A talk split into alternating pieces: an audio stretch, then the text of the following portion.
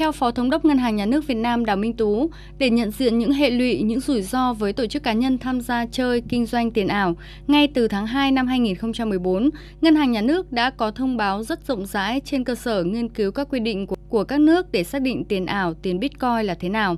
Ngay trong tháng 4 năm 2014, Ngân hàng Nhà nước cũng đã trình Thủ tướng Chính phủ có chỉ thị số 10 và tiếp sau đó, Ngân hàng Nhà nước có chỉ thị 02 chỉ đạo các ngân hàng thực hiện các giao dịch đảm bảo không xảy ra những rủi ro và lợi dụng tiền ảo tương tự trong các hoạt động giao dịch. Trong đó, các tổ chức tín dụng hay tổ chức cung ứng dịch vụ trung gian thanh toán không được thực hiện các giao dịch, nhiệm vụ liên quan đến tiền ảo cho khách hàng do có thể phát sinh những rủi ro về rửa tiền, về tài trợ khủng bố hoặc là gian lận trốn thuế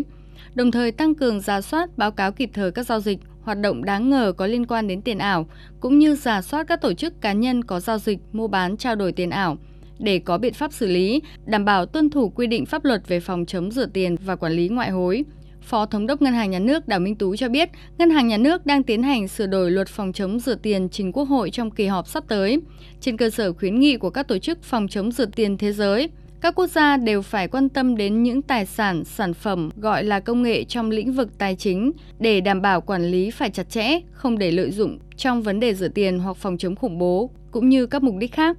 Ông Đào Minh Tú nhấn mạnh thì ngân hàng nhà nước cũng đã nghiên cứu dự thảo quy định những cái điều khoản mang tính chất khung trong cái luật sửa đổi phòng chống rửa tiền trên cơ sở cái quy định khung này thì giao cho chính phủ, có những cái quy định cụ thể cho những cái sản phẩm tài chính hiện nay à, được sử dụng công nghệ như là tiền bitcoin, như tiền ảo. Kể cả những cái cái trong xu hướng phát triển công nghệ, nó có thể sinh ra những cái sản phẩm tài chính khác nữa thì cũng sẽ được xử lý một cách à, linh hoạt sau khi mà luật này được ban hành và tạo một cái khuôn khổ linh hoạt để chính phủ có những cái văn bản dưới luật để quy định những cái hành vi này, đảm bảo làm sao ngăn chặn được cái câu chuyện phòng chống rửa tiền, tài trợ khủng bố, gian lận trốn thuế hoặc thậm chí sử dụng những cái tài sản này để biếu tặng có tính chất tham nhũng hối lộ.